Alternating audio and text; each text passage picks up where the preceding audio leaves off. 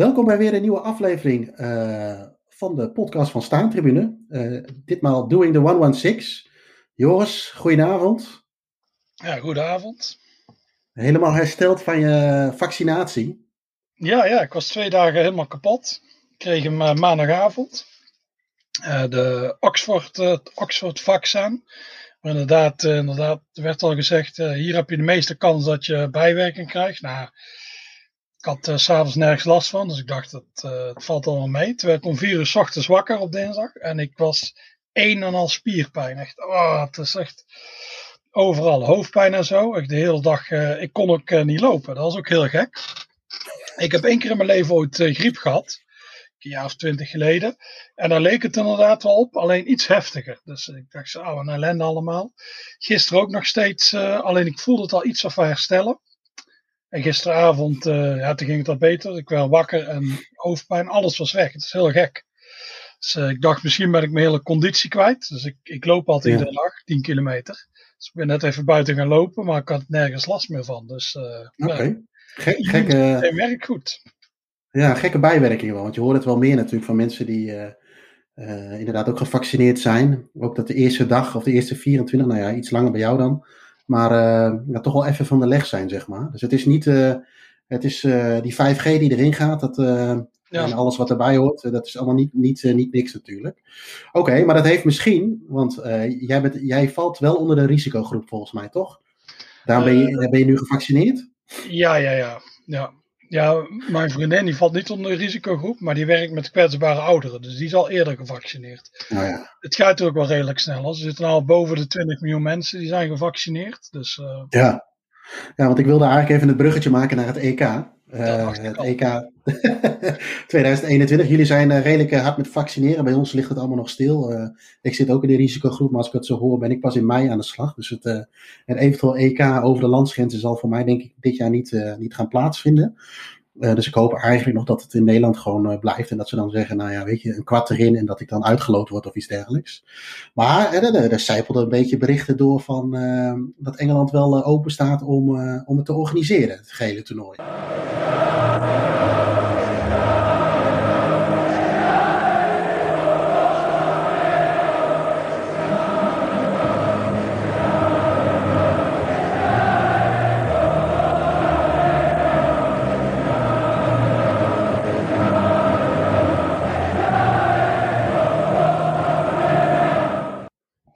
Ja, dat klopt. Het is, er gaan inderdaad een beetje verhalen dat misschien 1 land wordt gedaan. Dus Rusland werd genoemd.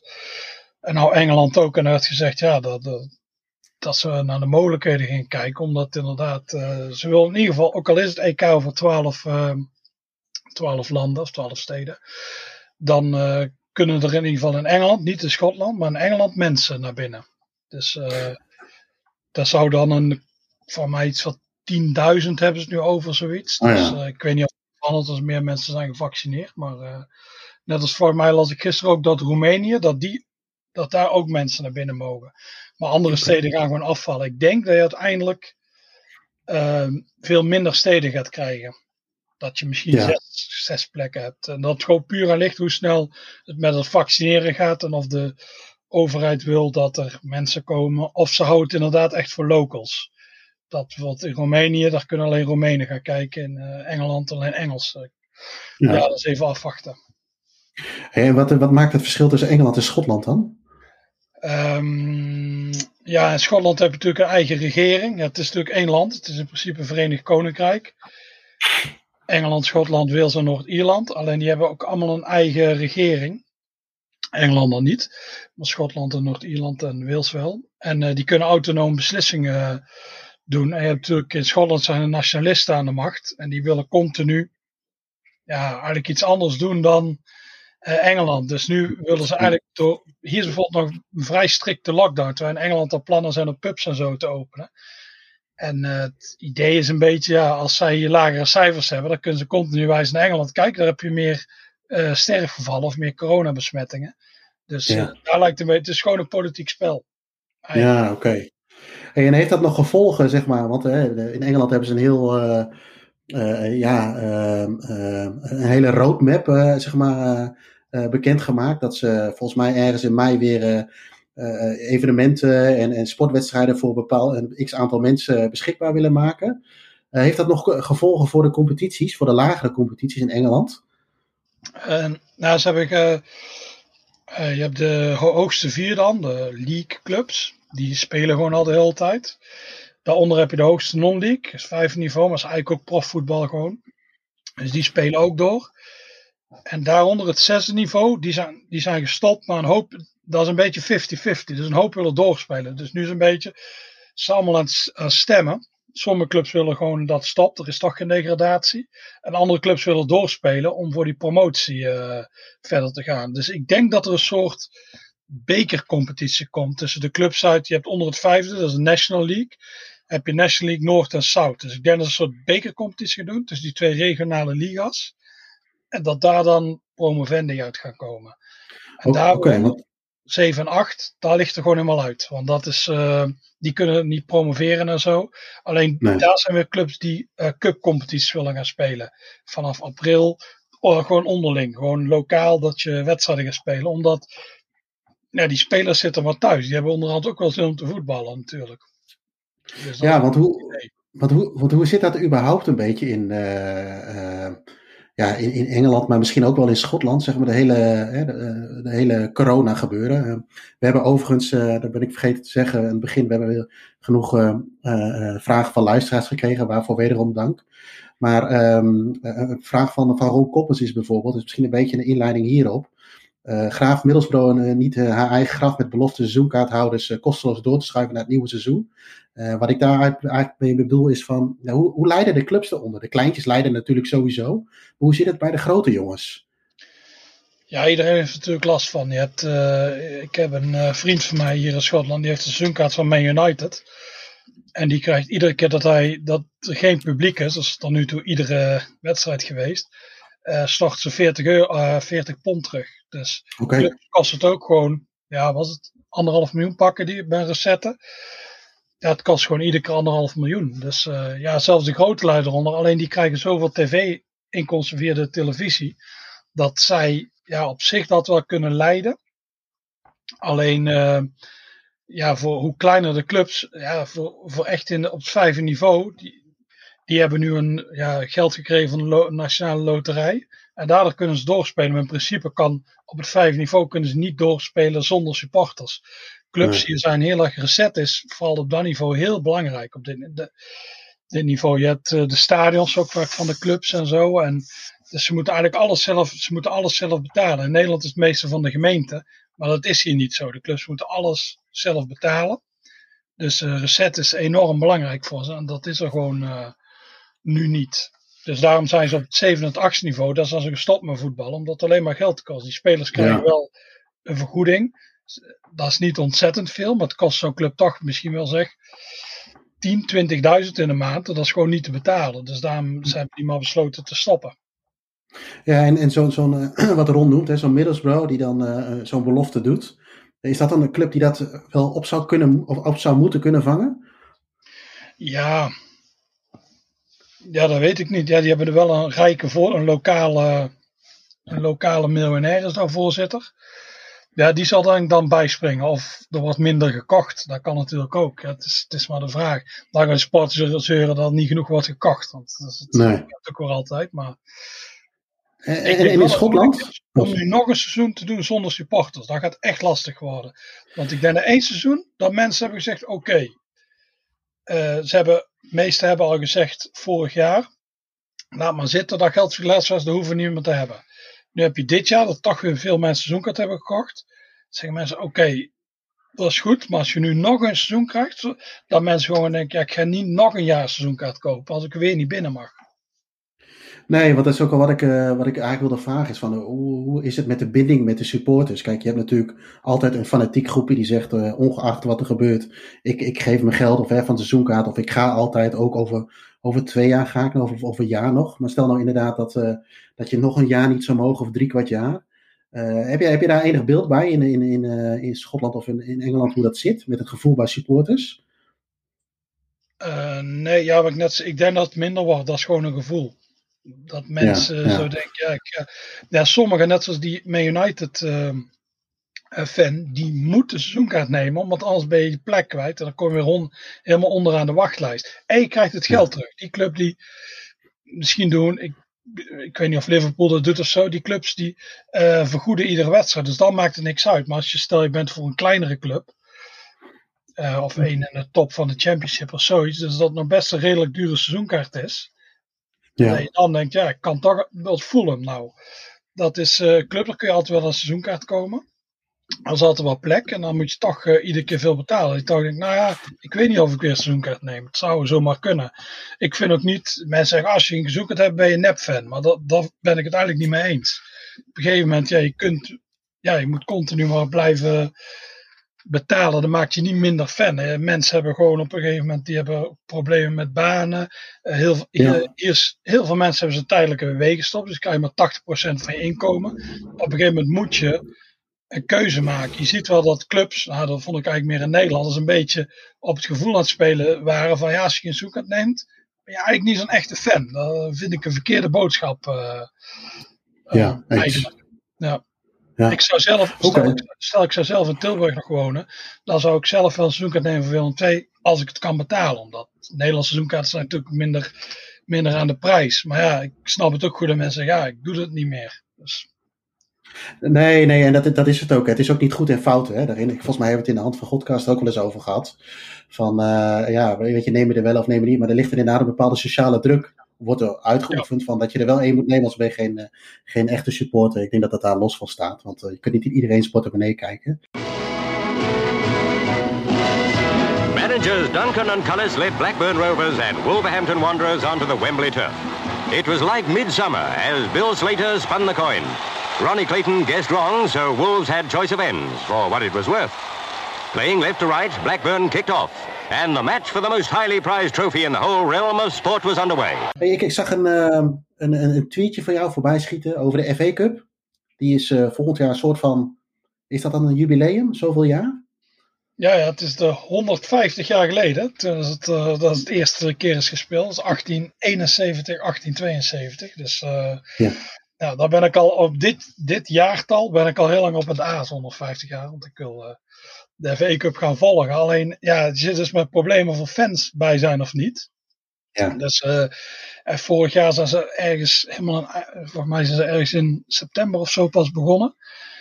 Ja, dat is minder zo'n jaar. En vooral als er geen fans bij mogen. Maar nu is het gewoon eigenlijk de traditionele aftrap is begin augustus. De eerste van de 14 rondes is altijd begin augustus. En nu werd er bekendgemaakt dat 7 augustus is de eerste ronde. Dus, ja, dus ik vond het zelf wel mooi nieuws. Want dan kan ik de andere rondes ook uitrekenen. Want er zit altijd een week tussen. Dus het is 7 augustus, 21 augustus en dan september. En zo werkt het. Dus ik heb als voetbal mijn programma al een beetje vol zitten. Dus het is tot aan de finale zit er steeds een week tussen? Nee. Dat is echt de non-league rondes. Dus eigenlijk de eerste 6 zijn dat. Dus je hebt eerst de 2 voorrondes, noemen ze die. Dus dan heb je de 4 kwalificatierondes. En daarna is in november de first round proper. Dat ze die noemen. En dan komen de clubs als League One en League Two erbij. Dan komt het ook op tv. Dus dat is wat wij kunnen zien op de BBC. Dat je zo'n kleine club hebt die dan naar, noem een willekeurige groot Pompey moet, Portsmouth. Ja. Dat soort dingen. Dus, ja. En wat voor soort clubs doen er helemaal mee vanaf het begin? Waar moet ik dan aan denken? Wat voor teams zijn dat? Het begint op het tiende niveau. Dus het is niet echt amateur. Het is het tiende niveau. Die krijgen vaak nog wel een vergoeding. Het is daaronder pas. Dat noemen ze grassroots. Dat is echt amateur. Daar heb je wel stadiontjes, maar minder. Maar het tiende niveau, dat is wel heel laag niveau. Maar dat is nog wel, die trainen goed. Daar zijn niet gasten met enorme bierbuiken en dat soort dingen. Dat zijn gewoon nog wel redelijke voetballers. En dat zijn redelijke. Je moet ook een goede accommodatie hebben, anders mag je niet meedoen. Dus je moet lichtmasten hebben, dat soort dingen allemaal. En dus het is nog wel een niveau die dan instromen. Ja, het tiende niveau klinkt in Nederland natuurlijk enorm laag. Maar Engeland is natuurlijk veel groter. Dus volgens mij kun je doorgaan tot het 34e niveau. En dan zit je echt met teams waar wij mee kunnen doen. Hey, en 150 jaar FA Cup. Ik moet ook altijd de FA Cup op een of andere manier ook altijd aan Danielle Overgaag denken. Die ooit een keer op een sportjournaal het over de VAR Cup had. VAR Cup, ja. Oh, toen ging het kapot. Nou, zij kon er wel mee wegkomen, toch? En, wat zeg je? Dit klinkt seksistisch. Waarom kan zij er mee wegkomen? Omdat het een mooie vrouw was. Oh, is dat het? Oh ja. Cancel. 150 jaar... Staat er in de podcast gecanceld. Laat Arnie het maar niet horen.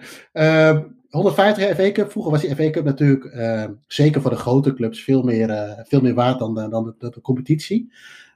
Maar ik denk dat wij er allemaal wel een beetje mee opgegroeid zijn. Hè? Die FA Cup finale dag, dat het vanaf 's ochtends vroeg al op de BBC was. Als jij minimaal één hoogtepunt mag opnoemen uit de FA Cup, waarvan jij zegt van, dat staat er nog zo bij. Wat zou dat hoogtepunt zijn? Ik vond vroeger heel leuk om die... je zag natuurlijk alleen maar het hoogste niveau, de Premier League. En ik vond het dan heel leuk dat ze in die eerste ronde, of ja, die eerste first round proper, die ik bedoelde. Dus dat die eerste profclubs meekomen, dus de zevende ronde eigenlijk. Dat die dan instroomden. En dan gingen ze naar van die clubs toe als Woking, Bishop Auckland. Die speelden tegen een grote club. En dan, de BBC maakte het ook heel groot. Hè. Die gingen naartoe, die gingen filmen, daar werd zo'n...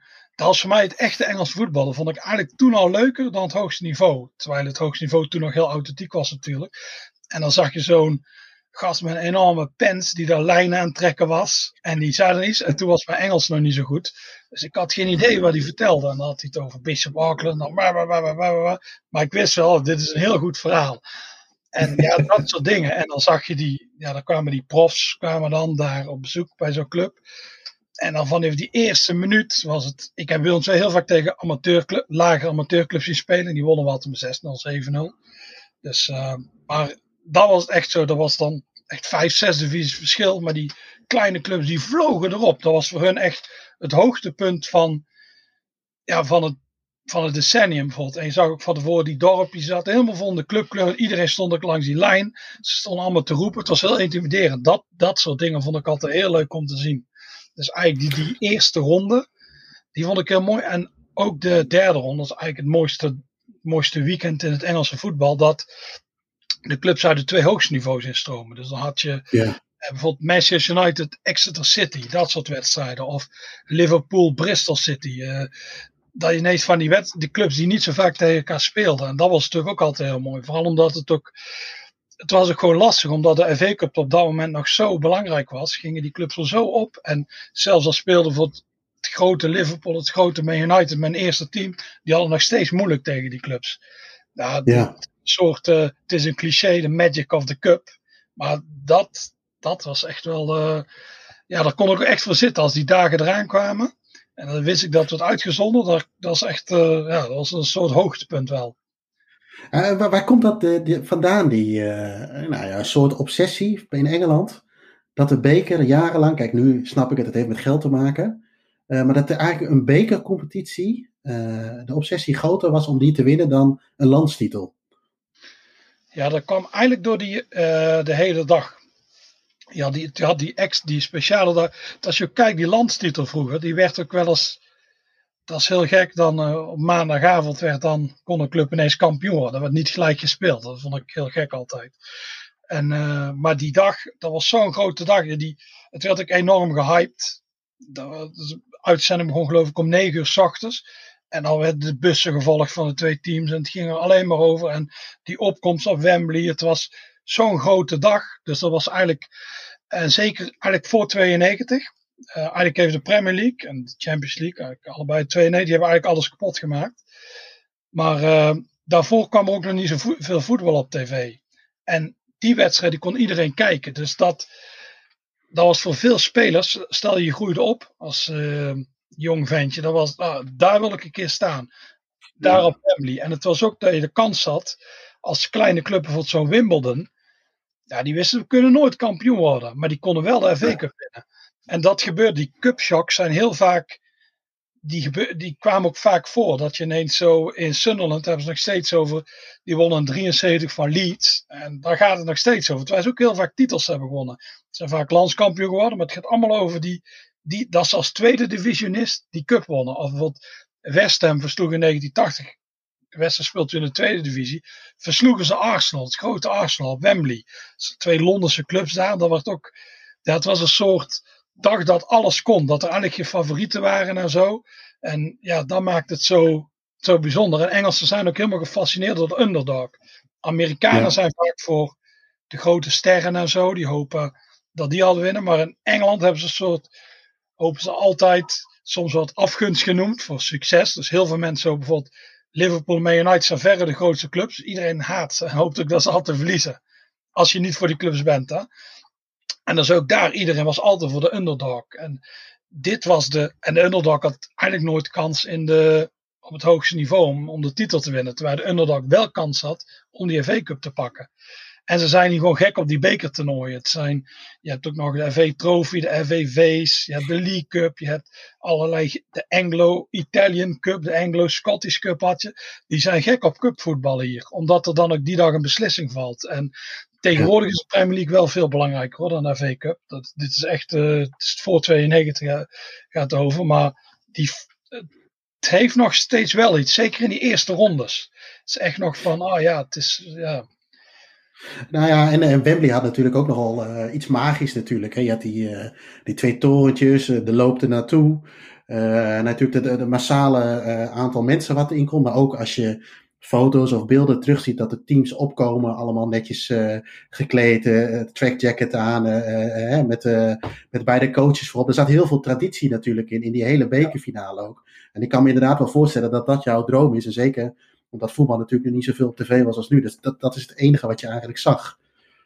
En dat is natuurlijk nu een beetje met die nieuwe Wembley is dat ook al omdat wat ik ook altijd mooi vond, was dat die halve finale altijd op neutraal terrein werd gespeeld. En nu heb je natuurlijk die halve finale al op Wembley. Dat vind ik al een stuk minder, zeg maar. Dus dat haalt de magie er misschien ook wel een beetje weg van. Ja, nu vind ik het alleen inderdaad nog wel mooi als je daar als neutrale kijker naar kijkt, als er inderdaad een underdog bij zit. Misschien tegen een groot club, maar je waren laatst City tegen Watford. Ja, dan werd het 6-0 volgens mij, even uit mijn hoofd. Ja, dat is natuurlijk niet leuk met die hele. Dat je dan zo'n dag erop klitst, daar moet echt alles mee zitten. En vroeger had je daar natuurlijk wat meer kans op. Ja, wel mooi. Zoals de laatste echt mooie vond ik Wigan City 2013. Dat Wigan daar in die laatste minuut won. Dus het kan nog wel steeds, maar inderdaad, ik denk wel dat de kans minder wordt. Ja, het is eigenlijk heel goed dat die clubs, ze nemen de eerste rondes vaak niet serieus. Maar bijvoorbeeld zo'n juist Guardiola en Mourinho, die nemen het wel, al die bekertoernooien heel serieus. Die zijn gewoon gek op winnen. Dus ja, je ziet het, City speelde gewoon op zijn best in die wedstrijd tegen Watford. Dus ze nemen het wel serieus. En dan winnen ze. Aan de ene kant moet je er ook wel weer respect voor hebben, maar het is wel heel saai. Eens. Nou ja, uiteindelijk is het een prijs natuurlijk. En ik kan me ook best voorstellen als, zoveel Britten spelen natuurlijk bij de grote teams niet meer echt. Ze hebben niet meer de overhand, laat ik het zo zeggen. Maar ik denk dat voor elke voetballer nog steeds een FA Cup winnen best wel een droom blijft. Hè? Er zijn genoeg spelers die, ik moet ook altijd wel aan Jan Kromkamp dan denken, zeg maar, die er met Liverpool eentje wint, bijvoorbeeld. Ja, dan kun je toch wel, hè, weet je, hij heeft niet een hele grote indruk achtergelaten. Maar ik kan wel zeggen, ik heb een keer op Wembley gestaan met een FA Cup in de hand, zeg maar. Twijfel ik even of dat op Wembley was trouwens. Het zal erom spannen, denk ik. Maar goed, dat is wel een bepaalde prijs natuurlijk die je kunt winnen. Over grote, een bruggetje van grote clubs naar grote steden. Of de grotere steden in Engeland. Jij begon vanmiddag over Bristol.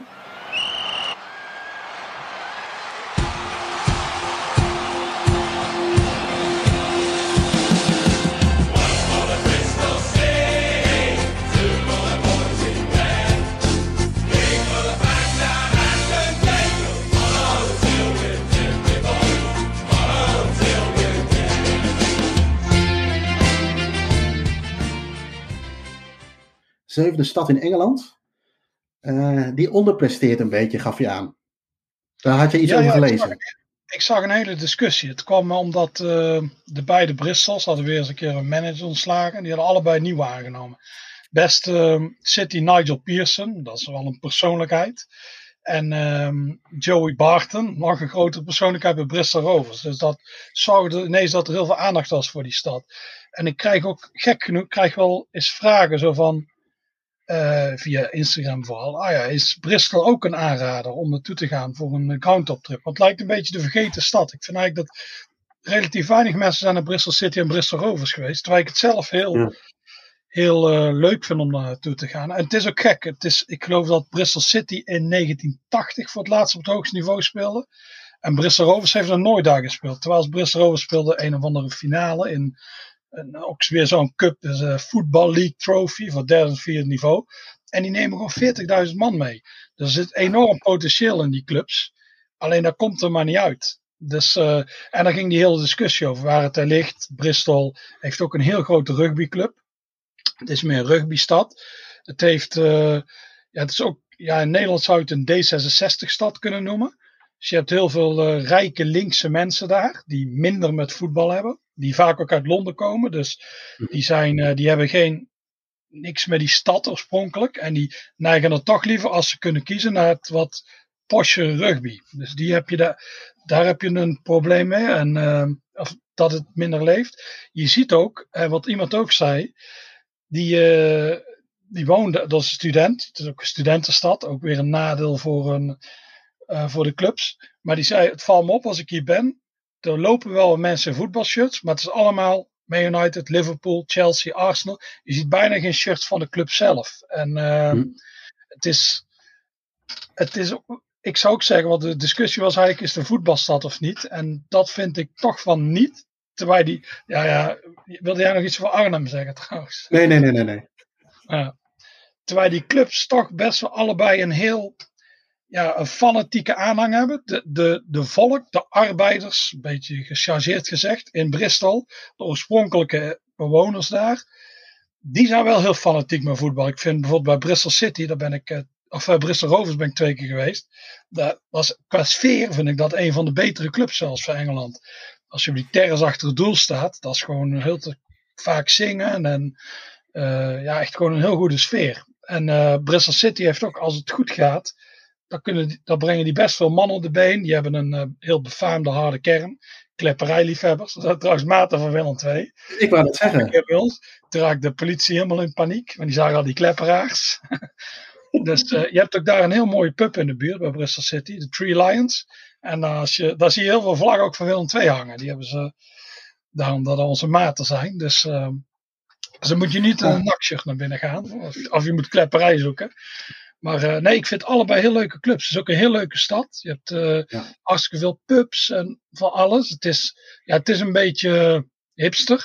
Dus als je daarvan houdt, zit je helemaal goed. Heel veel veganistische handel. Dat is niet zo ons ding. Maar maar het is best een aardige stad. Alleen dat potentie komt er niet uit bij die clubs. Nou ja, en als je als Nederlandse liefhebber bekijkt, en je kunt er ook direct op vliegen vanaf Amsterdam. Het is ook nog best wel een beetje een kleine uitvalsbasis. Als je meer richting het zuiden wil, hè? Of bijvoorbeeld naar Cardiff of Swansea of zo, dan zijn het ook allemaal natuurlijk nog opties. Ja, ik ben 1 keer bij Bristol City geweest. Toen was het stadion nog niet verbouwd. Maar Bristol Rovers heb ik ook al wel een tijdje op de lijst staan. Maar dat is ook nog volgens mij best wel een leuke ground, zeg maar. Ja. Ja, dat is eigenlijk een rugbystadion, dus het ziet er heel gek uit. Het is niet echt een voetbalstadion, want ze hebben die zo'n echt heel rare hoofdtribune daar. Maar ja, dat tegenover staat er een die lijkt een beetje een naksausje weer. Die heeft vaag iets weg op dat ding waar ooit de Beatrixstraat stond, die hoofdtribune.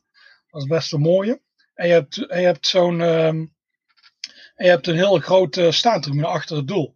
En die is qua sfeer echt heel goed. Dus ik ben 2 keer geweest net tegen grote tegenstanders. Grote Plymouth Argyle. Dat is een beetje een verhaal. Dat ligt iets verderop. En Leeds, dat is natuurlijk een grote club. Dus misschien is daar iets vertekend. Maar ik zelf heb daar heel goede ervaringen mee. Qua sfeer in ieder geval.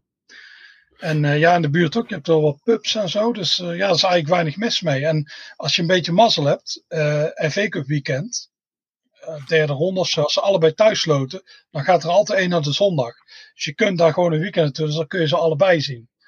Oh ja, en, dus dan zit je helemaal goed. En heel soms gaan wedstrijden vrijdagavond of zondagmiddag. Dus beetje goed in de gaten houden. En dan, je kunt doorrijden daarna voor de zaterdag naar Plymouth of Torquay of Exeter. Je kunt naar Bath City. Dus het is inderdaad een heel goede uitvalsbasis. En ja, gewoon een heel leuke stad om te gaan.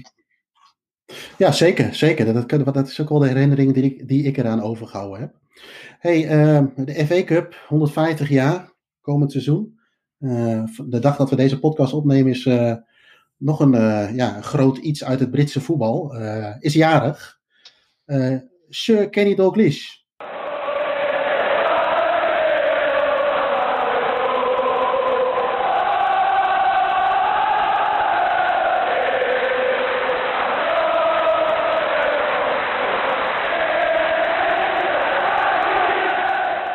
Zo, dit was een goed bruggetje. Ja, hè? De training. Ja, weet je, we hebben hem kort eerder besproken tijdens de podcast over de stadionramp bij Ibrox. Daar komen we misschien zo meteen nog wel even kort op. Maar ik zag ook een tweetje van iemand voorbij komen. Is hij nee, niet zozeer over hem, maar hij behoort denk ik wel tot een van de betere voetballers uit de geschiedenis van het Britse voetbal. Ja, dat zeker. Ik denk dat hij... ik ken natuurlijk de heel oude Schotse spelers niet. Maar hij zal zeker in de top 3 van beste Schotten ooit staan. Ik denk dat zouden die andere twee zijn dan? Ja, je hebt Jimmy Johnson natuurlijk gehad. Van die buitenspeler. Dat was natuurlijk heel wisselvallig. Maar als hij het op zijn heup had, was hij onhoudbaar. Toen heeft met Celtic die Europa Cup 1 gewonnen en zo. Ja, Dennis Law was natuurlijk ook een heel goede speler. Legende bij Man United. Hij staat niet voor niks daar bij die 3 standbeelden met Best en Charlton. Dus dat zou ik denk ik als top 3 zien. En ja, als je Rangers fans vraagt, die zullen met Jim Baxter misschien komen. Die had ook een heel... Ja, die Schotten hebben vaak op een gegeven moment gaan heel veel zuipen. Dus die zijn heel snel daarna afgewerkt. Niet Kenny Dalglish overigens. Ja. Maar die hebben maar een heel korte periode als ze heel goed zijn. Dus ja, die staat heel hoog in aanzien. En van heel lang geleden heb je gasten die op dat moment de beste ter wereld waren. Want die gingen dan naar Engeland en die speelden alles kapot. Maar dat is zo lang geleden. Maar ik zou zeggen Dalglish, Law en Jimmy Johnson. Ik zou zeggen dat is het top 3. Ik heb er zelf natuurlijk alleen maar flitsen van gezien. Ik heb nooit één. Ik heb Dalglish wel eens denk ik in het echt. Nee, die heb ik ook nooit zien spelen. Nee, dat denk misschien net een beetje voor onze tijd, denk ik. Hè? Wat je wel heel erg merkt in de stad zelf, in de stad Liverpool, en het zal bij Celtic denk ik niet anders zijn. Want hij ging ook relatief, tegenwoordig gaan ze wat eerder natuurlijk naar grote clubs, maar relatief laat weg. Volgens mij ergens een beetje midden 20 ging hij naar Liverpool toe. Ja. Was opvolger van ook trouwens nog een redelijk grote speler op de Engelse velden, Kevin Keegan. Die toen volgens mij die zal naar Duitsland gegaan zijn, denk ik, gok ik zo, naar Liverpool, naar HSV. En om wat centjes te winnen, maar ook overigens prijzen gewoon te winnen. Ja, wat je gewoon merkt is, en we noemden dat toen, we hebben dat al eens een keer eerder genoemd, volgens mij in de hand van Godkast ook, van ja, die gozer, Dalglish is nog steeds enorm geliefd natuurlijk in de stad. Eén natuurlijk door de prijzen die hij gewonnen heeft met de club. Hij is natuurlijk ook nog manager geweest, iets minder succesvol, tenminste bij Liverpool dan. Hij is natuurlijk wel nog kampioen geworden trouwens op Anfield met een andere club. Met Blackburn Rovers. Maar vooral is natuurlijk, weet je, dat hij met de Hillsborough-ramp heel erg het leed op zijn schouders gedragen heeft. Omdat hij natuurlijk ook toen manager was van Liverpool. Ja, wat we toen ook in die podcast van de Ibrox-ramp riepen was dat hij gewoon getuige is geweest van 3 grote voetbalrampen. Ja. Ibrox was er dan 1. Toen zat hij op de tribune, geloof ik, hè? Speelde hij niet mee bij Celtic? En natuurlijk het Heiseldrama, waar hij natuurlijk onderdeel van was. En Hillsborough als laatste. En ik las toevallig toen straks, ik was nog een beetje aan het... je gaat een beetje googlen. Ja, ook dat verhaal over zijn zoon, die ook in het stadion zat. Het was me misschien een beetje ontgaan, maar dat ontgaat me af en toe wel meer. Maar had jij vast wel meegekregen, denk ik. Dat zijn zoon ook altijd gewend was om met vrienden naar wedstrijden van Liverpool te gaan. En dat was in die halve finale ook zo. En dat kwam natuurlijk ook... Ja, je bent natuurlijk trainer, je ziet die ramp. Dat is maar ineens dat het in je gedachten opgaat dat je zoon er ook wel eens zou kunnen zitten. En die zat er toen ook. En ja, daar zijn ook tv-beelden van. Dat hij ongerust is. En volgens mij heeft hij toen via de stadionspeaker... heeft zijn zoon en zijn vader hem horen roepen. En uiteindelijk kwamen ze bij elkaar, zeg maar. Maar goed, dat zijn allemaal dingen die je natuurlijk meeneemt. En volgens mij is dat ook de aanleiding geweest... dat hij uiteindelijk gestopt is als manager bij Liverpool. Ja. Maar ik vind het nog steeds zo mooi om te zien dat hij zit nog altijd op de tribune, altijd nog betrokken bij de club. En nou heb je dat in Engeland natuurlijk nogal redelijk snel natuurlijk met spelers. Maar ja, het is een bijzonder persoon wat mij betreft. Ja. En mooi dat hij kampioen is geworden met Blackburn op Anfield. Ja, alsof het zo had moeten zijn.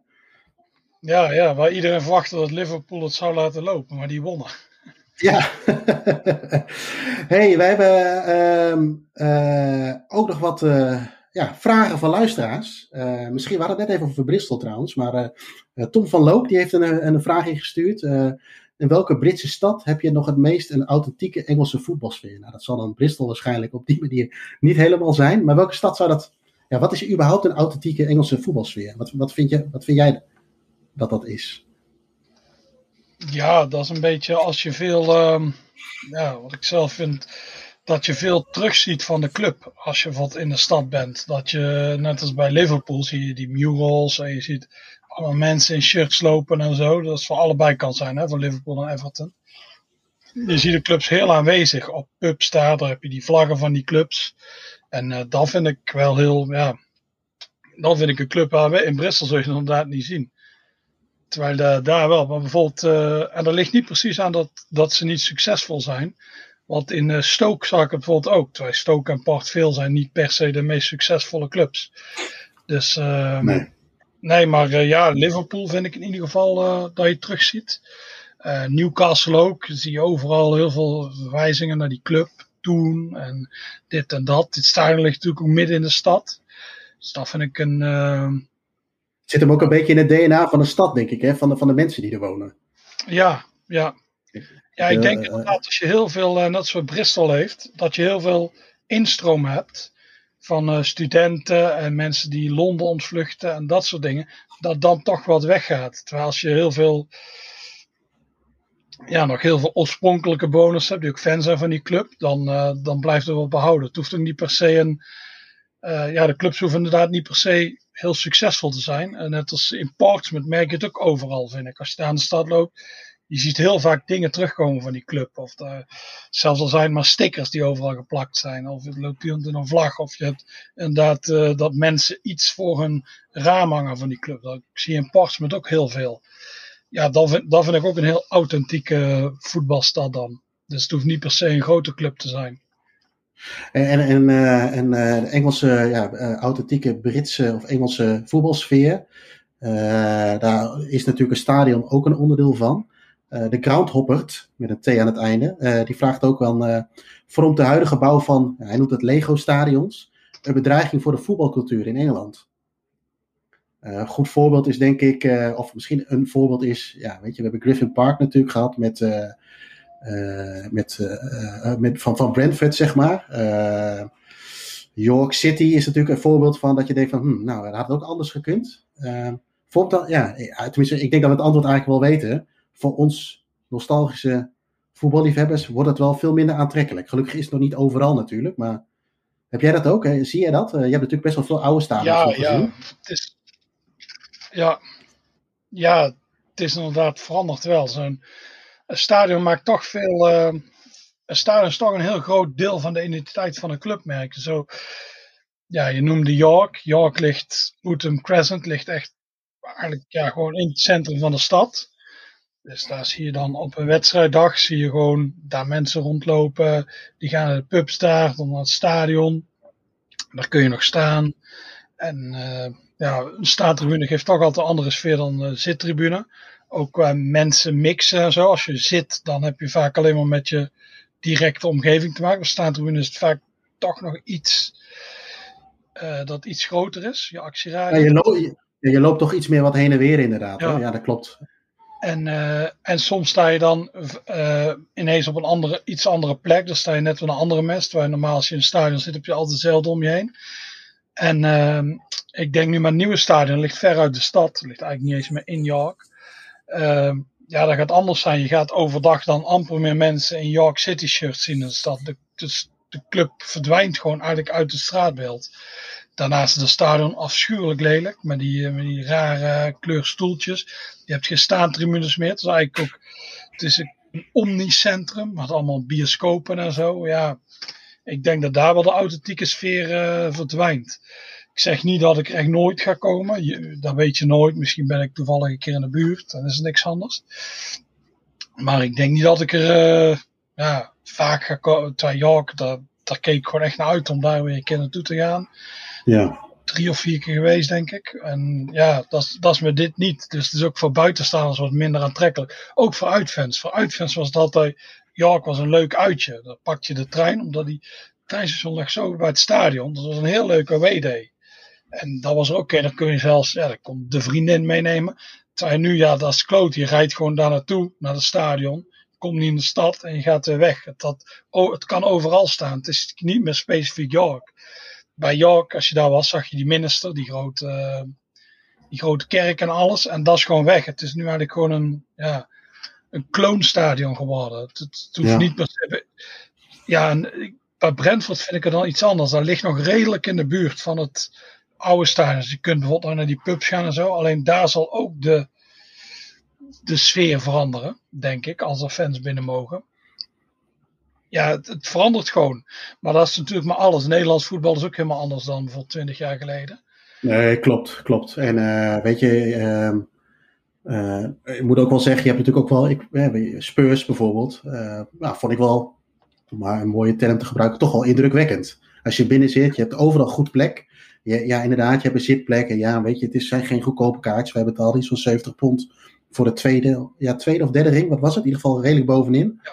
Het is allemaal vrij duur. Maar dat was wel weer het was niet een 13 in een dozijn stadion, zeg maar. Nee, voor mijn gevoel. Die hebben het goed gedaan, ja. Ik denk ook omdat ze zo'n soort kop hebben gebouwd achter de tribune. Iedereen moet nu natuurlijk nog wennen. Het stadion is net open. Nu is het een jaar zonder fans.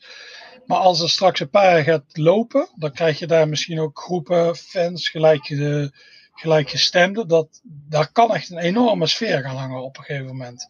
Stel die kop, die gaat recht achter staan. Dus het ligt ook nog in de oude buurt. Dus ik denk voor heel veel fans...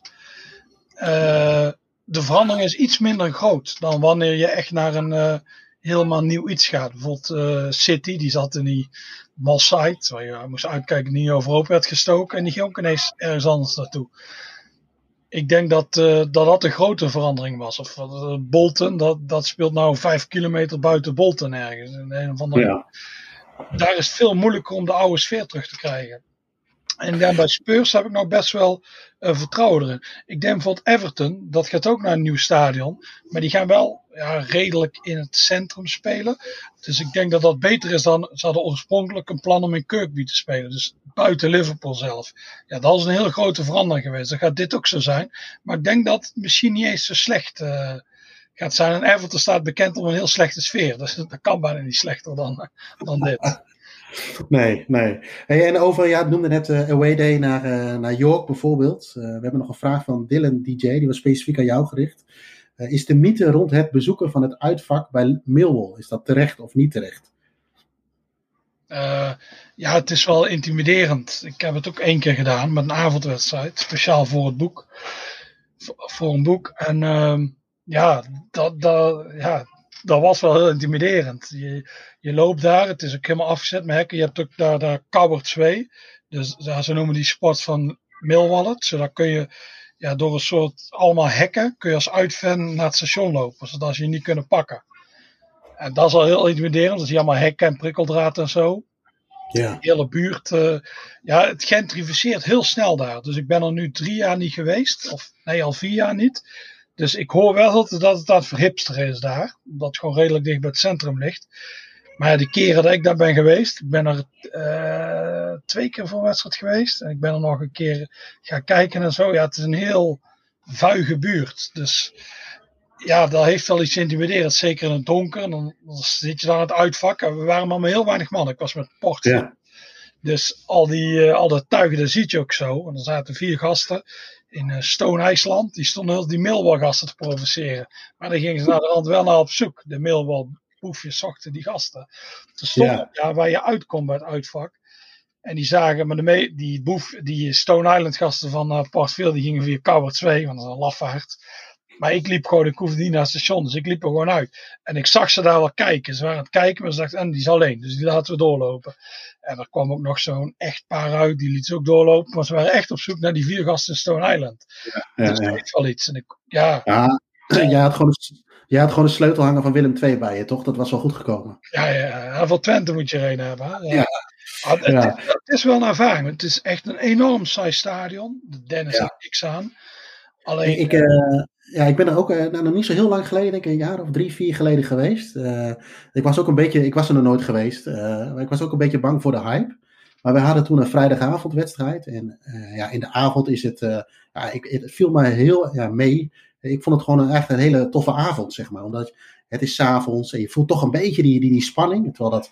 Ik moet even nadenken. Volgens mij speelden ze tegen Swansea, doe ik even uit mijn hoofd. Die had ook nog wat uitpubliek mee. Dus het was eigenlijk wel een topavondje. Maar ik kan me dat voorstellen dat het ook wel weer wat mooier is dan dat je een wedstrijd van Millwall meepakt op een middag, zeg maar. Ja. Maar het viel me heel erg mee eigenlijk. Ja, het ligt inderdaad. Ik heb ook heel slechte verhalen gehoord erover. Dat ze sfeerloze bende en zo. Maar die twee keer heb ik, die tegen Port Vale. Port Vale was heel leuk omdat ik in het uitvak zat. Dus dat was heel intimiderend en zo. En die daarvoor was tegen Peterborough. Daar denk je, saaie club. Maar toen speelden ze samen voor promotie naar de championship. Dus het was voor mij geloof ik nummer 2 en 3. Dus het was heel beladen. Het was ook redelijk vol. Het was ook een avondwedstrijd. En daarbuiten was ook... Ik liep naar... we waren met een mannetje of 6. Dus ik liep naar de rest toe. Maar toen kwam net de politie langs. Ik heb keihard weggeduwd. Dat ik niet mocht oversteken en zo. Dus er ging een heel opgefokte sfeer. Waar wij ook stonden, daar werd ook continu gezongen en zo. En we dachten, we vielen wel op omdat we niet meezongen. Dus we waren aan het kijken, dus laten we maar gaan meezingen. Dat is toch slim. Maar dat had wel iets. Ik vond het ook 2 keer eigenlijk best heel erg meevallen. Inderdaad, ik heb de verhalen van als sfeerloze bende. Ja, het ligt vaak, dat is in Engeland, het ligt vaak aan het moment, aan de wedstrijd. Maar als je echt, Millwall Cardiff is vaak goed. Leeds speelt dit jaar niet meer, maar dat soort wedstrijden. Zoek een beetje een leuke tegenstander. Of een leuke tegenstander die wat schoot heeft. Of een avondwedstrijd of zo. En dan is het inderdaad best een leuke vink. Ondanks het lelijke kutstadion en de buurt het is geen gezellige buurt. Joachim Scheurbuik van Twitter, die vindt daar een gezellige buurt. Maar... ja, die maakt daar een boek van die hele buurt. Nee, ja, zeker in het donker niet. Nee, daar hadden wij ook wel toen over dat je denkt... Ja, je bent toch al een beetje op je hoede omdat je er niet bekend bent. En val je niet te veel op en dat soort dingen. En jij noemde net de championship. Daar kregen we ook nog een vraag over van Giel Caminada, als ik het goed uitspreek. Waarom is dat op een gegeven moment ergens in begin jaren 2000 voor gekozen om dat het championship te noemen? Op het tweede niveau en niet zoals het in het verleden was. Division 1, 2 en et cetera. Is dat een commerciële reden geweest? Het werd al veranderd. Hè? Het is eigenlijk, voor 92 was First Division, Second, Third en Fourth. Ja. En eigenlijk was het heel gek dat je Premier League, dat het tweede niveau de First Division was. Dat was heel, heel gek iets. Dus dat is tijd geweest. Dus eigenlijk vond ik de naamverandering niet eens zo heel gek. Alleen dan, League 1 en League 2 vond ik wel heel gek. Ik vond de Championship, niet per se groot fan van, maar dat geeft Premier League... Premier League heet ook een tijdje Premiership. Dus dat begreep ik wel. League 1, League 2. Ja. Maar gewoon een andere naam geven. First Division was zo verwarrend. En de Second Division, dat was het derde niveau. Ja. Dus het gekke is dat Schotland het heeft overgenomen. Dat was een of andere rare... Daar zit een of andere rare pipo, Neil Doncaster. Die dacht, dat gaan we gewoon kopiëren. Maar hier vond iedereen niks. Maar ja... Hey, en een andere, number 21, ik moet hier even over nadenken, maar wie was er het eerste met de Liquidator in Engeland? Was het Wolves, Chelsea of West Brom? Ja, iedereen zegt dat ze het zelf zijn, maar volgens het... help me even, de Liquidator, help me eventjes. Oh ja, dat is een lied, dat is, was bij opkomst. Oké, check. Ja, dan moet je maar even, Harry J. Allstars heet de artiest. Als je het luistert hoort wel, dat is...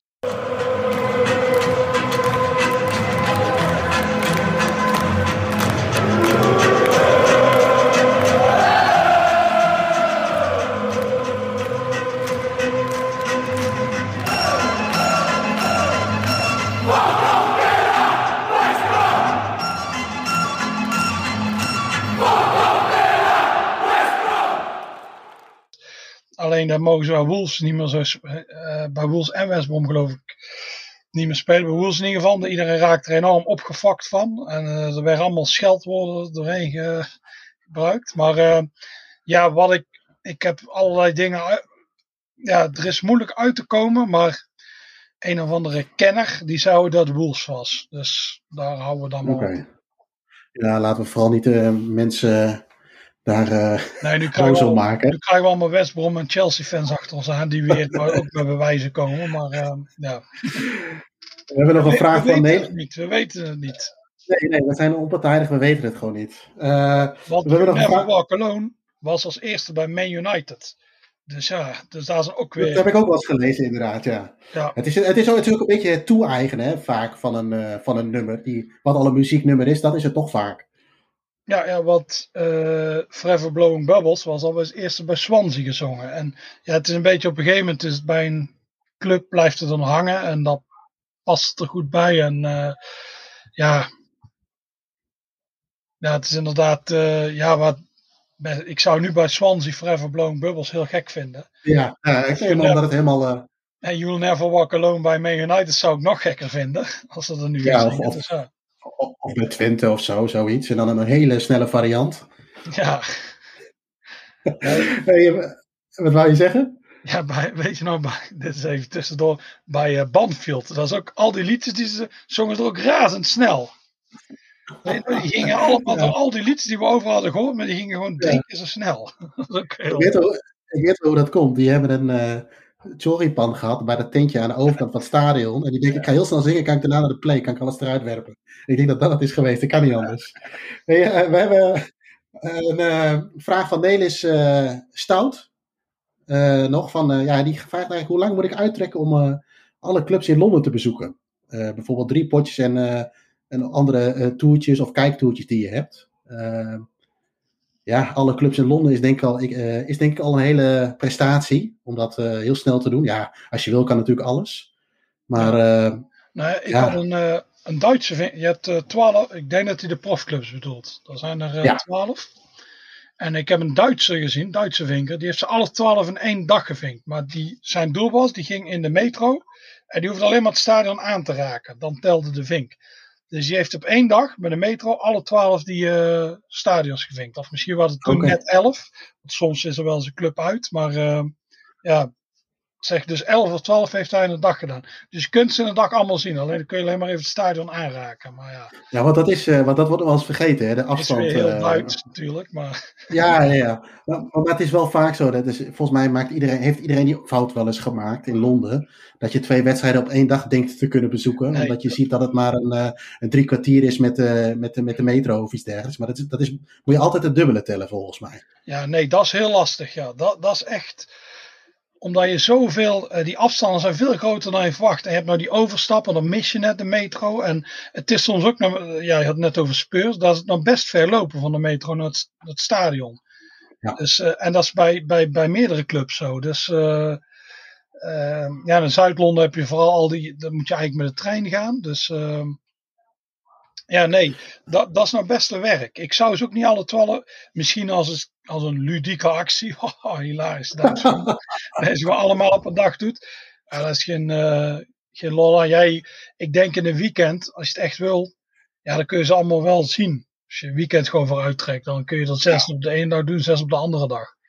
Maar, misschien is het ook wel, we hebben het ook al eens eerder over gehad, stel dat je toch een potje gaat bezoeken, dat je elke dag 1 potje hebt. Met een beetje geluk heb je er 2 als je een vroege en een late wedstrijd hebt. Maar het zit hem natuurlijk ook een beetje in. We hadden het net over voetbalcultuur. Of, het is ook wel een beetje van tevoren en na de tijd de club beleven in de wijk waar je zit, zeg maar. En dat je dan misschien op eerst een ochtend tevoren of zo. Of dat nog een stadion bezoekt, daar kan ik me iets meer voorstellen. Maar ik zou zeker voor de meeste clubs wel even wat tijd nemen. Ja, ik ook. Dat is juist inderdaad het leuke eraan. Dat je inderdaad, zeker bij die grote clubs, kan de sfeer in het stadion best wel tegenvallen. En als je dan van tevoren nou wel leuke pubs hebt bezocht. En daar wordt vaak in sommige gevallen zelfs meer gezongen dan in het stadion. Dan zou ik dat altijd doen. Ik zou eigenlijk Londen. Ik zou het zelfs niet eens. Of je moet echt heel veel tijd ertussen hebben. Net als toen. Ik deed bijvoorbeeld Brentford en Tottenham. Maar daar zat iets van 7 uur tussen. Ja. 6 uur tussen, want Brentford was heel vroeg. Maar toen kwam jij nog bijna te laat? Nee, ik heb er nog rustig een kebab kunnen eten en zo. Oh ja, dat was het inderdaad. Ja. Ik had die tijd in ieder geval niet meer. Want ik was toen die ochtend bij Crystal Palace geweest toen wij samen naar Tottenham gingen. Maar ik had niet heel veel tijd over. Ja. Dat weet ik nog wel. Ja, nee, ik had bij Brentford kon ik gelukkig nog heel rustig aandoen. En toen ben ik geweest, maar in principe zou ik, als je één van de wedstrijden een 3 uur kick-off is, dan zou ik het nooit doen. Dat één wedstrijd om 12:30 is en de andere 3 uur, dat is echt te kort. Maar als er echt die lange tijd tussen zit, dan is het te doen. Alleen ik heb toen bij Tottenham niet van tevoren de pubs en zo kunnen zien. Nee, maar ik ben er al veel vaker geweest. Dus, maar als het eerste keer is, zou ik die toch zeker wel meepakken. Ja, want dan krijg je ook echt een gevoel bij een bepaalde club of een bepaalde wijk, zeg maar. Hè? Maar goed, aan de andere kant, als iemand het wil doen, dan moeten ze dat ook prima doen. De laatste... ik heb nog 2 vragen. En dat vind ik ook nog wel een mooie trouwens, van Milo Lambers. Wie is de ultieme kick-and-rush voetballer volgens jou? Wat is een kick-and-rush voetballer? Wat is daar de definitie van volgens jou? Ja, dat is een beetje iemand die niet heel technisch is. En die een lekkere hoef kan geven naar voren. Ja. En, dus moet eigenlijk een verdediger zijn. En die als het nodig is een flinke cake uitdeelt. Dus eigenlijk voetballers die nu niet meer kunnen bestaan. Want die krijgen continu rode kaarten. Nou, heb je dat misschien in de League One of misschien nog in de Championship onderin nog niet wel een beetje dan? Dat je van die echte authentieke, stereotype Engelse verdedigers ziet? Ja. Ja, ook niet meer met echt die harde overtredingen en zo. Die zie je echt bijna niet meer. Want het is wel stevige tackles, maar echt zo snoeihard. Want alles wordt gewoon gefilmd. Dus je bent gewoon... daarvoor moet je echt... We hadden het in het begin over de FA Cup. Daar moet je echt naar die eerste ronde. Die 10e divisieclubs. Daar zie je het nog wel. Hoewel ik het in Schotland nog veel harder vind. Hier is de amateur... Zeker als je nou van die oude... Van die clubs en oude mijnwerkersplaatsjes... Voormalige mijnwerkersplaatsjes gaat... Nou, daar zie je nou echt wel. Dat publiek eist het ook wel een beetje. Ja. Die zijn helemaal aan het juichen als je iemand onderuit tapt en dat soort dingen. Oh, dan wordt hier even vuurwerk afgestoken. No pyro, no party. Oké. Dus die. Als laatste, we hebben een vaste Belgische. Maar we hebben de voetballer nog niet genoemd. Wie vind jij een ultieme kick-and-rush voetballer? Nou, ik moest voor de gein even denken aan Maguire. Alleen ik zie Maguire nooit een cakeie uitdelen. Die ontvangt hem meestal. Ja. Dat vind ik wel zo'n typische, een beetje houterige verdediger, zeg maar. En zeker met alle. Exoten die in de Premier League rondlopen, valt dat wel een beetje buiten de toon, zeg maar. Ik zit even te denken, wat heb je nu nog meer? Ja, volgens mij is dat inderdaad niet zo heel veel meer. Nee, vroeger had iedereen zo iemand. Dus de West Ham had Julian Dix. Nou, dat was een geweldig. Ja. Voetbal, die had een beetje een buik. Maar daar kwam je niet makkelijk voorbij. Maar die schopte je aan de roep. Je had Neil Ruddock, die bijnaam Razor. Ja. Dus dat is echt al genoeg. En dat hele Wimbledon elftal, waar gewoon allemaal uit criminelen bestond. Dus vroeger had je heel veel. Zo van, allemaal, dus eigenlijk is dat spelers toen, het was gewoon van, ook levensgevaarlijk als spits. Daarom had je ook van die grote, sterke spitsen nodig. Die je nou ook steeds minder, iedere spits heeft nu wel iets van techniek. Nee, ik zit ook even te denken inderdaad. Hè. Ik moet altijd een beetje denken aan spelers als Duncan Ferguson en zo. Hè. Dat soort gasten. Die er dan ook echt in kleunen. Ja. Maar dat heb je ook. Het is allemaal voetballend. Zeker bij in de top. Het zijn allemaal technische voetballers. Echte rouwdouwers heb je niet meer. Ook niet meer echt als tweede spits of zo. Hè. Dat je vroeger nog wel eens een soort van Erik Meijer idee er of zo ingooit. Die er even inkleunt. Of een Weghorst idee. Zoiets. Dat heb je in Engeland niet echt. Nee, je ziet ze steeds minder. Je hebt zelfs die spelers die eruit zien als. Die zijn dat zijn lompe sterke spitsen. Maar die hebben dan toch nog best wel een goede basistechniek. We hebben er nog eentje. Een sterke spits. Akin Fenwa. Ja. Dat is nog eigenlijk misschien. Dat is eigenlijk de laatste. Ja, dat is misschien nog wel de enige. Een van de weinigen. Nee, voor de rest valt dat heel erg mee. Ja, misschien Andy Carroll. Ja, al heb ik Andy Carroll een keer een omhaal zien maken. Oh, dat was maar dat is misschien meer geluk dan wijsheid. Maar dat is inderdaad iemand die ook nog wel eens een keer zijn elleboogjes laat vliegen. Dat klopt. Ja. Dat vind ik dan misschien wel zo'n type die dat zou kunnen. Ze sterven helaas gewoon uit. Ja, het is... inderdaad, geluk voor Neymar, want anders zou het helemaal in de lucht worden geschopt iedere keer. Maar moet even Neymar haat erin doen. Ja, Neymar die had je graag nog ergens in de midden jaren 80 in Engeland willen zien. Maar dan was hij er nooit gekomen, denk ik. Dus, nee. Dan had hij zijn spel ook aangepast. Dan was hij ook niet gaan rollen, want dan wordt continu, zou hij continu worden uitgefloten en uitgelachen. Ja. Hij past zijn spel gewoon aan de situatie. Dus nu met al die camera's denkt hij, flink rollen. En, jij vindt dat hij dat doet? Ja. Ja, dat is echt niks. Hey, we doen even nog één vraag, hè, Joris. Van onze vaste Vlaamse luisteraar. Ik hoop dat ik het goed uitspreek. Van Bekelare. Van Bekelare. Het zal iets in die trant zijn. Hij mag mij wel even opsturen hoe ik het wel uit moet spreken voor de volgende keer. Maar welke Nederlandse en of Belgische club geeft jou het meest Britse gevoel? En niet Willem II. Nee, maar ik zou Willem II... Ja, ik vind het lastig. Het is vaak wat in Nederland als Engelse clubs worden gezien. Zo Feyenoord of Utrecht, dat vind ik eigenlijk ook niet echt super. Ja, misschien Go Ahead natuurlijk. Ja, misschien met stadion en zo, ja. Ja, dat zat ik zelf ook net in. Engeland, ja. Of misschien, als ik het echt zou moeten zeggen, voorheen, ik denk Antwerpen. FC Antwerpen? FC Antwerpen, ja. Misschien dat Royal Antwerpen. Die zijn natuurlijk ook nieuw stadion en zo. Dat ik daar voorheen wel echt een Engelse club vond. Ze zongen ook heel in het Engels. En ook een beetje dat rauwe hadden ze toen. In de tweede klasse. Maar ja, misschien dat ik die zou zeggen dan. Ja, het is denk ik ook bijna niet met elkaar te vergelijken, denk ik. Hè? Nee, zeker in Nederland niet, denk anders. Ik. Het is... het is gewoon anders. Het zou bij Feyenoord kunnen zeggen, heb je al die kroegen daar. Dat is Engels dat je dan binnenkomt. Alleen dat stadion, dat is een ovaal. En je zit toch wel verder van het veld als die gracht. Ja, het is... in Nederland, ik vind het lastig. De Graafschap misschien. Per stadion zou in Engeland kunnen. Maar ook... Die hebben wel die ultras en zo. Dus dat is ook niet Engels. Nee. Je koudt op Antwerpen. Als ik moet zeggen, dan is het die. Ja, dan heb je ook nog wel van die... van die pubjes in de buurt zitten, hè? Dat je niet zo ver hoeft te lopen naar het stadion, dat maakt het natuurlijk ook wel weer een beetje af. En dan inderdaad het hele Engelstalige, dat is natuurlijk ook wel weer mooi. Oké.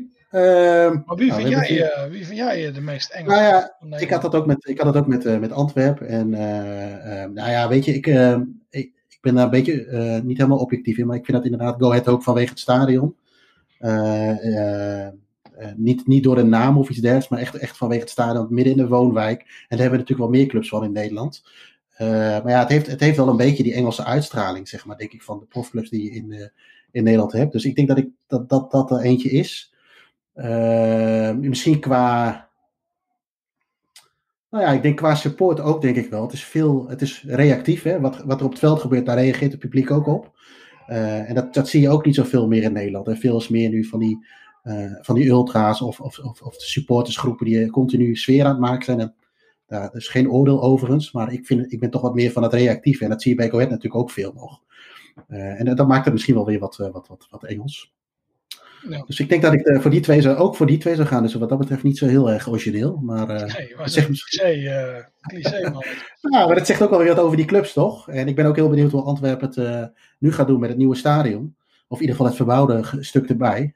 Ik ben benieuwd of ze die ik vond dat toch best wel authentieke sfeer, zeg maar, die je daar had. Of ze dat kunnen houden. Zeker nadat ze natuurlijk gepromoveerd zijn, kwamen er ook meer mensen, meer glory hunters natuurlijk. Ja, dat denk ik ook wel. Zij krijgen nu allemaal nieuw publiek natuurlijk. Er is succes, dus dat trekt ook nieuwe mensen aan. Inderdaad, het is de vraag of het blijft, de oude sfeer dan. Omdat je inderdaad, je hebt niet dat... de oude supporters in een nieuw stadion komen. Maar je hebt de oude supporters en een heel grote groep nieuwe glory hunters die in het nieuwe stadion komen. Dus ja, dat is... Ja. Direct wordt het een family-friendly club. Dat zou wel minder zijn. Maar ja. Ja, dat zou wel jammer zijn. Want op zich heb je in België nog best wel leuke stadions die de moeite waard zijn. Ook op het hoogste niveau, zeg maar. We doen er nog eentje, Joris. Om even als afsluiter. Nog één vraag van Dylan DJ. Welke clubs zien jullie graag promoveren of degraderen? Ik moet zeggen dat ik daar eigenlijk niet zo mee bezig ben. Heb jij bepaalde clubs die je zegt die mogen er voor mij wel uit, op welk niveau dan ook, en die mogen wel Going Up. Wil je het anders nog even zingen? Nee, laat het allemaal niet doen. Ja, dat zijn er zoveel. Het is lastig om... Ik zou het een club als Portsmouth bijvoorbeeld wel gunnen. Ja. Ik ben er nu een keer geweest. Die sfeer is goed, staan, dan is het tof. Wat jij ook al zei, de stad is ademt de club, zeg maar. En dat zijn wel clubs die ik het gun. Of ik vond bijvoorbeeld Luton vond ik heel mooi. Ja, die zou je ook wel. Ik weet allemaal niet of dat kan met het stadion en alles. Maar die zou ik ook al zo hoog mogelijk willen zien spelen. Die spelen nou overigens ook al vrij hoog voor hun doen, denk ik. Maar dat vind ik wel een beetje clubs die een beetje met een wat ouder stadion of zo. Die zou ik graag wel zo hoog mogelijk zien voetballen. Ja. Ja, dat vind ik. En die komt iets inderdaad. Portsmouth, Sunderland zou ik graag naar boven zien. Ja. Voor mezelf vind ik het altijd leuk als er derbies zijn. Die kan ik dan bezoeken. Bijvoorbeeld net zoals het vorig jaar. Ik heb in principe niet heel veel met West Brom. Alleen West Brom promoveert. Dacht ik, mooi, want dan heb je Rules West Brom.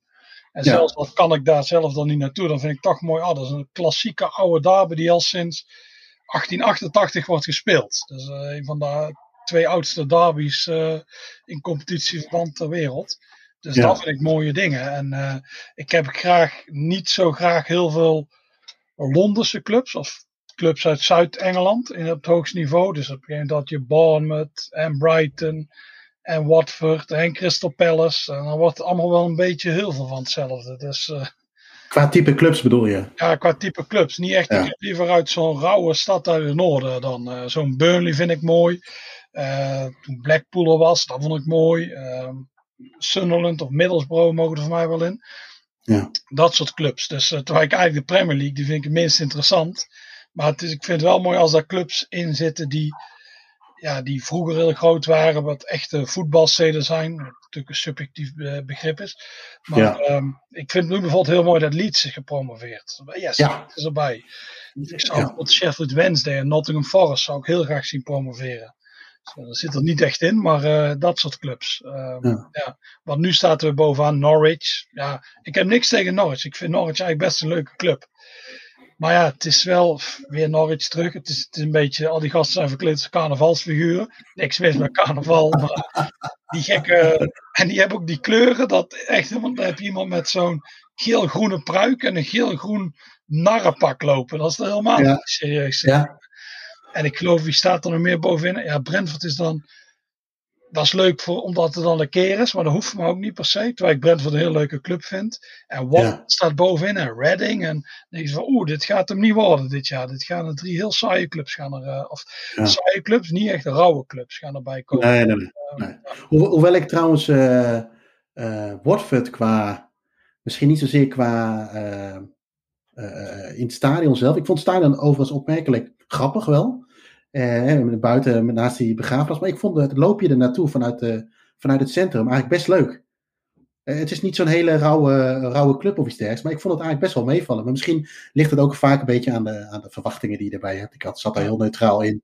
Dus ik vond dat wel grappig. Maar ik ben het met je eens. Het is niet zo. Het zijn geen clubs als Sheffield Wednesday of Nottingham Forest. Zeker niet. Nee, ik vraag Watford nou op twee niveaus. Perfect van de speels tegen Luton. En dat is de dag. Ja. Het is zo zonde dan dit jaar. Het is echt... West Brom gaat eruit, dus die derby is gewoon zonder fans gespeeld. En Watford lijkt nu misschien wel te gaan promoveren. Dus dan is die derby ook weer weg. Wigan speelt voor het eerst misschien op het tweede niveau. Maar die gaan er weer uit, dus dat heeft niemand kunnen zien. Je hebt op het vierde niveau Barrow is voor het eerst sinds begin jaren 70 weer terug in de Football League. En die gaan er waarschijnlijk weer uit. Dus nu, die hebben gewoon geen vol stadion gehad terwijl ze terug zijn. Het is allemaal, het is eigenlijk zonde. Eigenlijk had dit seizoen gewoon niet gespeeld moeten worden. Maar ja, dat is... ik ben nog steeds wel voorstander van nul en void hoor, voor alle competities. Ja, dat sowieso. Ik ook, maar Willem II komt er gunstig uit. Maar het is... dit jaar had ik gewoon een of ander rare bekertoernooi of zo gespeeld. Maar dit is... Ja, het is echt zonde, maar ja. Nou, laten we lekker in deze negatieve tendens afsluiten, Joris. Dat rollen wij. Ja hè? Bedankt weer voor je tijd. Ja. En tot de volgende Doing the 116.